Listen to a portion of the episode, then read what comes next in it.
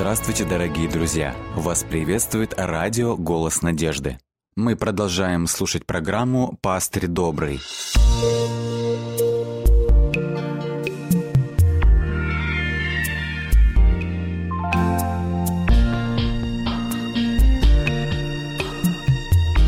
Программа «Пастырь добрый». 94-й псалом. Здесь Давид цитирует слова Бога, который говорит «Не ожесточите, то есть не делайте упорными свои сердца, как в пустыне, где искушали меня отцы ваши, хотя и видели дела мои. Сорок лет я был раздражаем родом сим и сказал, это народ, заблуждающийся сердцем, они не познали путей моих». На что сетует Господь? «Они не познали путей моих, — говорит Господь, — и еще добавляет, это народ, непрестанно заблуждающийся сердцем». Почему они заблуждаются сердцем, по словам Господа? Господь отвечает, потому что они не познали путей моих. Мы видим в данном случае речь идет о чем-то весьма важном, о чем-то глубоко духовном. Если нет познания путей Божьих, такой человек, как говорит Господь Бог, непрестанно заблуждается сердцем. Такой человек, как говорит Господь, постоянно огорчает и раздражает Господа. В книге «Исход» 33 главе Моисей обращается к Богу со словами «Если я приобрел благоволение в очах твоих, то молю, говорит Моисей, умоляю, открой мне путь твой, дабы я познал тебя, чтобы приобрести благоволение в очах твоих. Псалмопевец Давид также говорит, «Испытай меня, Боже, и зри, не на опасном ли я пути». И далее он говорит, «И направь меня на путь вечный». Если бы нам дали возможность просить о чем-то у Бога, о чем обычно мы просим у Бога, у нас всегда, конечно же, длинный список всяких нужд. Однако, э, что мы видим в данном случае? О чем просили Бога эти праведники? Они просили о познании путей Божьих. Я нередко слышу, как многие задаются вопросов. Какой мой путь жизни? Каков смысл моей жизни? Каково мое предназначение? Куда идти? К чему стремиться? Время идет. Мы видим, что бег времени весьма скоротечен. На что расточать остаток своей жизни? Человек всегда желает придать смысл своему существованию. Антон Павлович Чехов в одном из своих рассказов описывает человека, который жил в провинциальном городе, и как все другие люди лгал, притворялся, играл роль э, в обществе, был занят делами, мелкими интригами и заботами, будничными, интересными. И вот однажды ночью он просыпается в холодном поту. Что случилось? Далее автор пишет. Он понял, что жизнь прошла, а жизни не было, потому что не было в ней смысла. Большинство людей ставят перед собой какие-то жизненные цели – они двигаются к ним, они полагают, что это ценно, что это важно. Они считают, что это и есть смысл жизни. Многие видят смысл своего существования, в частности, в том, чтобы устроить свою жизнь, устроить жизнь своей семьи с максимальным комфортом. Но, как подмечает Чехов, в какой-то момент наступает так называемый момент истины. Человек обнаруживает некую пустоту. Русский писатель XIX века – публицист-проповедник Георгий Васильевич Говоров говорил, «Наша жизнь без Бога, без верной, достойной цели, без надежды, подобна стружке, завивающейся вокруг собственной пустоты». Пустота, душевная пустота, и эта пустота, эта бессмысленность жизни, она очень и очень многих гнетет, она разъедает. Мудрый царь Соломон говорил об этом в книге «Экклезиаст». И оглянулся я на все дела, которые сделали руки мои, и на труд, которым трудился я, делая их. И далее он говорит, и вот все суета и томление духа, нет от них пользы под солнцем. Слово «суета» в данном случае в древнееврейском языке означает дым, пар, пустота. Суета-сует – это высшая степень тщетности бытия, томление духа – это погоня за ветром. Если все земные дела, если все приходящее, подобно тому, как пар, поднимающийся с земли, то все теряет смысл.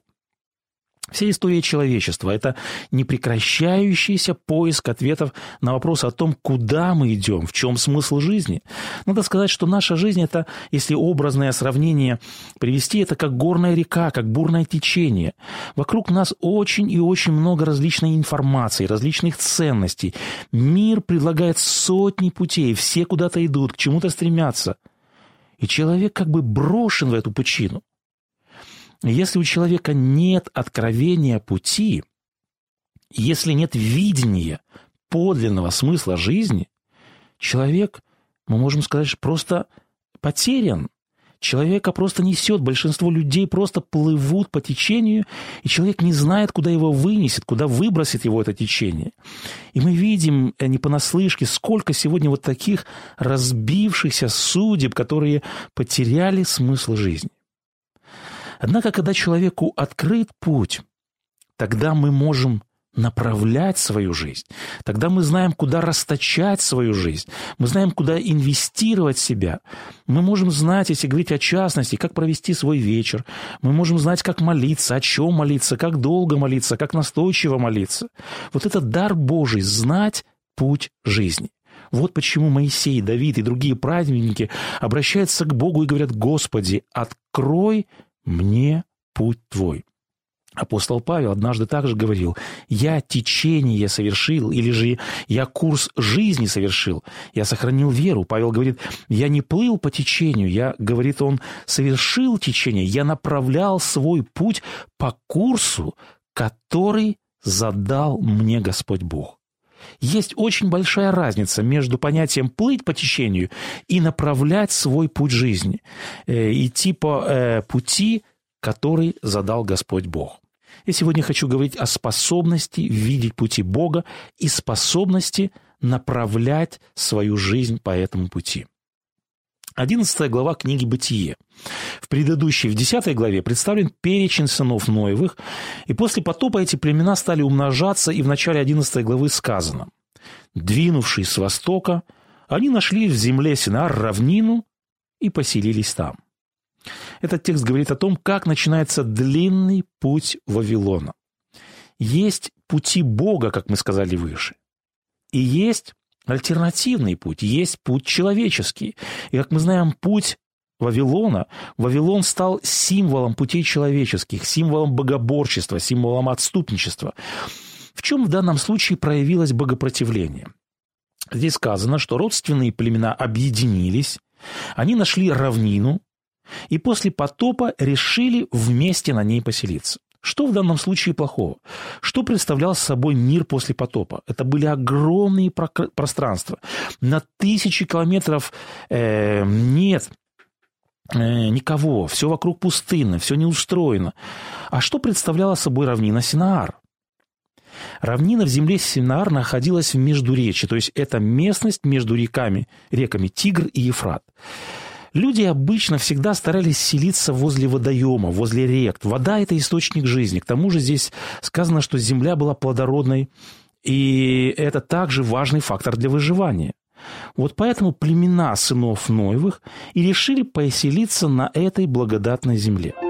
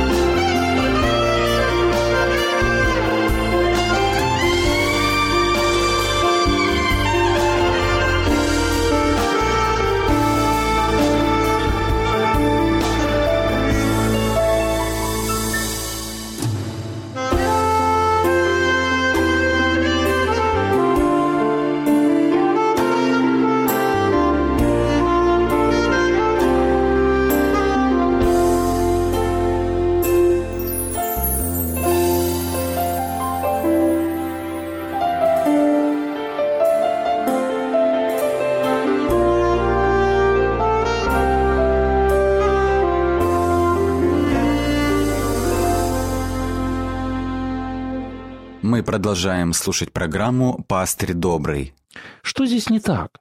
Вроде все правильно с человеческой точки зрения. Однако посмотрите, какое повеление дает Господь Бог потомкам Ноя сразу после потопа. Девятая глава книги «Бытие». С первого стиха здесь сказано. «И благословил Бог Ноя и сынов его, и сказал им, плодитесь и размножайтесь, и наполняйте землю». Ниже в седьмом стихе Господь снова говорит, распространяйтесь по земле и умножайтесь на ней. Каков был замысел Бога, каков был путь Бога по отношению к потомкам Ноя? Господь говорит, разойдитесь, распространитесь по всей земле, наполните землю. А что говорят потомки Ноя? Они говорят, э, в 4 стихе 11 главы, посмотрите, как звучит данный текст в оригинале. Там сказано, построим себе город, чтобы не расселяться по лицу всей земли. Институте перевода Библии так гласит этот текст. «Построим город», — говорили они, — «это удержит нас здесь, не будем мы по свету рассеяны». Вот этот текст как раз и показывает нам суть проблемы. Бог повелевает, распространитесь, расселитесь по всей земле. А потом кино говорят, а мы построим город и осядем в нем. Мы не рассеемся по лицу земли, а наоборот сконцентрируемся в одном месте – и что это, по сути дела? Это прямой, открытый вызов воле Бога. Мы знаем, что все пути Бога имеют глубокий смысл, все повеления Бога имеют глубокий смысл. В Библии сказано, что воля Божия благая, угодная и совершенная. Поэтому, когда я размышлял над данным отрывком, меня заинтересовал мотив вот этого божественного повеления.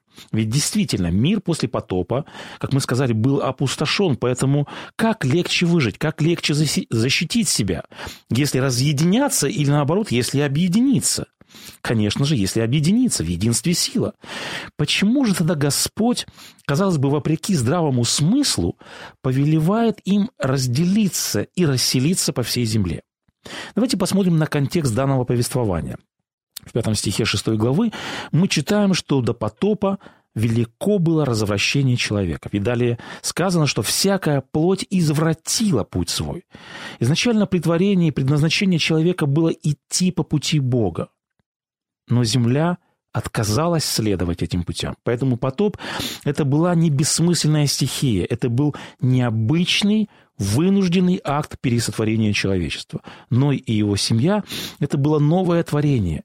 И каково было главное предназначение потомков Ноя?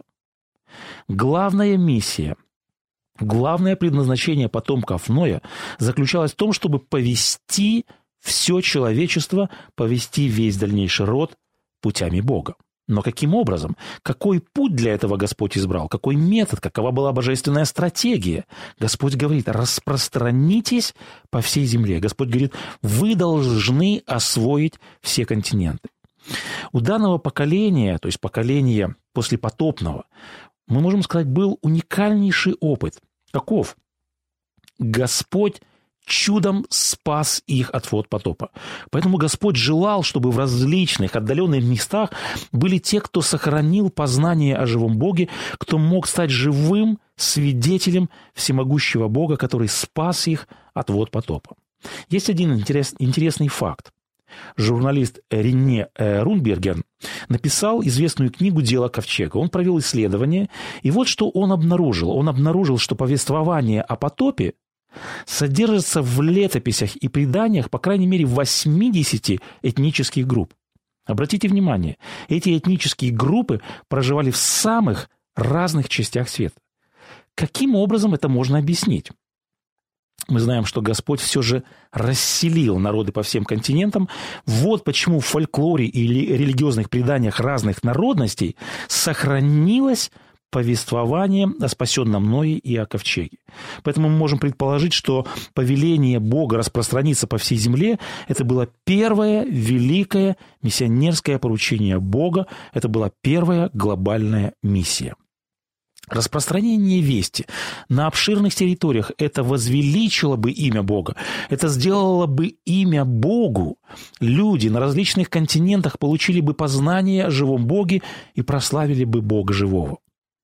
Однако что говорят потомки Ноя? Они говорят, сделаем себе имя, сказано в 11 главе 4 стихе книги «Бытие». Мы видим, что им неинтересны были глобальные планетарные задачи Бога. Для них не было важно возвышение имени Бога. Что беспокоило их? Их беспокоило только свое имя, как здесь сказано. Их беспокоили только свои личные интересы. Они искали благо только для себя и отказались быть благом, благословением для всех народов. Как сказал один автор, они желали беззаботно проживать на маленьком островке своей личной эгоистичной жизни. Поэтому мы можем сказать, что Вавилон, Вавилонская башня, это было новое грехопадение после сотворения нового рода человеческого. Они не повели, к большому сожалению, человечество путем Бога. Однако в Библии сказано, что Бог поругаем не бывает. Иов говорил однажды Богу, знаю, что намерение твое не может быть остановлено. Каким образом Господь все же достигает своей цели? На этот вопрос отвечает 12 глава книги «Бытие». Это ключевая часть всей книги «Бытия». Она начинается со слов. «И сказал Господь Аврааму, «Я произведу от тебя великий народ, и благословятся в тебе все племена земные». Обратите внимание, эти слова Бога следуют сразу же после описания вавилонского отступления. Главная тема книги «Бытие» и всего Пятикнижия в целом – это сознание Израиля, это создание нового народа, который поведет все человечество путями Бога и путями благословения. Давайте посмотрим, как Господь начал осуществлять свои грандиозные планы через Авраама. Господь дает Аврааму два повеления. Первое повеление гласит, Господь говорит Аврааму, «Выйди из земли твоей, от родства твоего и из дома отца твоего. И второе повеление гласит, и будешь ты в благословении. В оригинале эта фраза звучит как повеление. Ты должен стать благословением для многих. Что мы знаем? Где жил Авраам? В книге «Бытие» сказано, что семейство Авраама проживало в Уре Халдейском. В 1923 году англо-американская научная экспедиция проводила раскопки в этом древнем городе. И вот посмотрите, что сказано в отчетах этой экспедиции. Ни в одном из других городов Месопотамии, даже в Вавилонии, не было обнаружено таких больших, а главное, комфортабельных домов, как в Уре. Там же имелись бассейны, уборные из канализации. В Уре-Халдейском были найдены научные таблицы с математическими формулами, с извлечением квадратных и кубических корней. Там были также плодородные поля, сады, пальвовые рощи. И это было возможно ввиду растительных каналов, которые прорезывали всю страну. Что мы видим? Ур-Халдейский – это был город на то время с высокоразвитой цивилизацией. И в этом городе проживал Авраам. Однако Господь говорит, выйди из земли своей. Как мы видим, Бог призывает Авраама покинуть город, когда, в какой период? В период его наивысшего расцвета. Вы замечаете, что это напоминает? Повеление потомкам Ноя. Вместо того, чтобы осесть, вместо того, чтобы обжиться, Авраам, как и потомки Ноя, должен оставить устроенный город, он должен отрезать себя от цивилизации, и все это для чего? Чтобы стать кочующим странником и скитальцем. А что это значило? Это значило лишение и неустроенность. Что означало выйти из, родства своего, от земли своей? В древнем мире постоянно совершались набеги врагов, поэтому для защиты люди старались эм, селиться вместе, старались селиться племенами. Однако отрезать себя от родства, отрезать себя от родственных связей, это означало обречь себя на опасность, это означало потерю опоры, защиты. Снова же, какой в этом здравый смысл? Это было равносильно крушению жизни, это было равносильно потере смысла жизни, опять же, с человеческой точки зрения. Однако, в отличие от потомков Ноя, как поступает Авраам? В 4 стихе 12 главы мы читаем. «И пошел Авраам, как сказал ему Господь». В послании к евреям сказано «И пошел Авраам, не зная, куда идет». Послушайте, что пишет русский философ Лев Шестов. Разум имел неограниченную власть над умами людей. Сократ говорил, что апостол Павел и его Авраам, который идет по слову Бога, не зная сам, куда идет, это жалкие ненавистники разума, от которых нужно бежать, как от чумы. Мышление Авраама, мышление пророков и апостолов, которые повинуются Богу вопреки здравому смыслу, казались Сократу не мышлением, а отсутствием такового. Когда плотской разум имеет неограниченную власть над человеком, что делает человек? Человек бежит от Бога, человек бежит прочь от повелений Бога. Пути Божии для плотского ума – это абсурд, это отсутствие всякого разума, всякого здравого смысла. Вот это путь человека. В Библии сказано, что пути человека кажутся ему прямыми, они кажутся ему здравым смыслом, но каков их конец? В тексте сказано в Библии, конец их – путь к смерти и проклятию. Однако каков путь Бога? Путь Бога – это повиновение Ему. Это повиновение Ему даже вопреки здравому смыслу. Это идти за Христом, как сказал один автор, даже тогда, когда разум будет немилосердно и бурно противиться этому. Мне нравится одно из высказываний, которое гласит так. «Бог может повести нас через море или через пустыню, но самый лучший путь – это путь, которым ведет нас Господь». Авраам понимал вот эту ценную, вот эту очень важную жизненную истину. Авраам как бы говорит, я не могу логически объяснить окружающим свой поступок, но так сказал Бог. Путь Бога – это путь благословений, и я должен стать благословением для всех народов. Каким образом Авраам стал благословением для народов, для мира? В 11 главе послания к римлянам о героях веры, о патриархах сказано. Они радовались и говорили о себе, что они странники и пришельцы на всей земле. Почему они давали себе такое определение? Мы странники и пришельцы. Потому что они знали свое предназначение. Обратите внимание, патриархи Авраам, Исаак, Яков, они нигде не построили себе город, как этого хотел сделать Вавилон. Странник. Кто такой странник? Странник – это не оседлый человек. Вот это постоянное перемещение Авраама, оно имело определенную цель – распространял Авраам, когда Авраам, вернее, перемещался с места на место, когда он ставил жертвенники на каждом э, месте пребывания Богу живому, тем самым он нес, он тем самым распространял в разных местах свидетельство о живом Боге. Когда мы читаем о маршруте следования Авраама, мы находим, что нет ни одного рассказа, который не показывал бы взаимоотношения Авраама с другими народами. Мы читаем, что Авраам жил в Египте, он жил в Палестине. В 21 главе книги Бытия сказано «И жил Авраам в земле филистимской, как странник многие дни». Надо сказать, что когда Авраам был странником, когда он стал странником, его жизнь не потеряла смысл, как это казалось многим, а наоборот, жизнь Авраама смысл приобрела. Авраам стал свидетелем живого Бога. Он положил начало вести среди языческого мира. Он положил начало нового народа Божьего.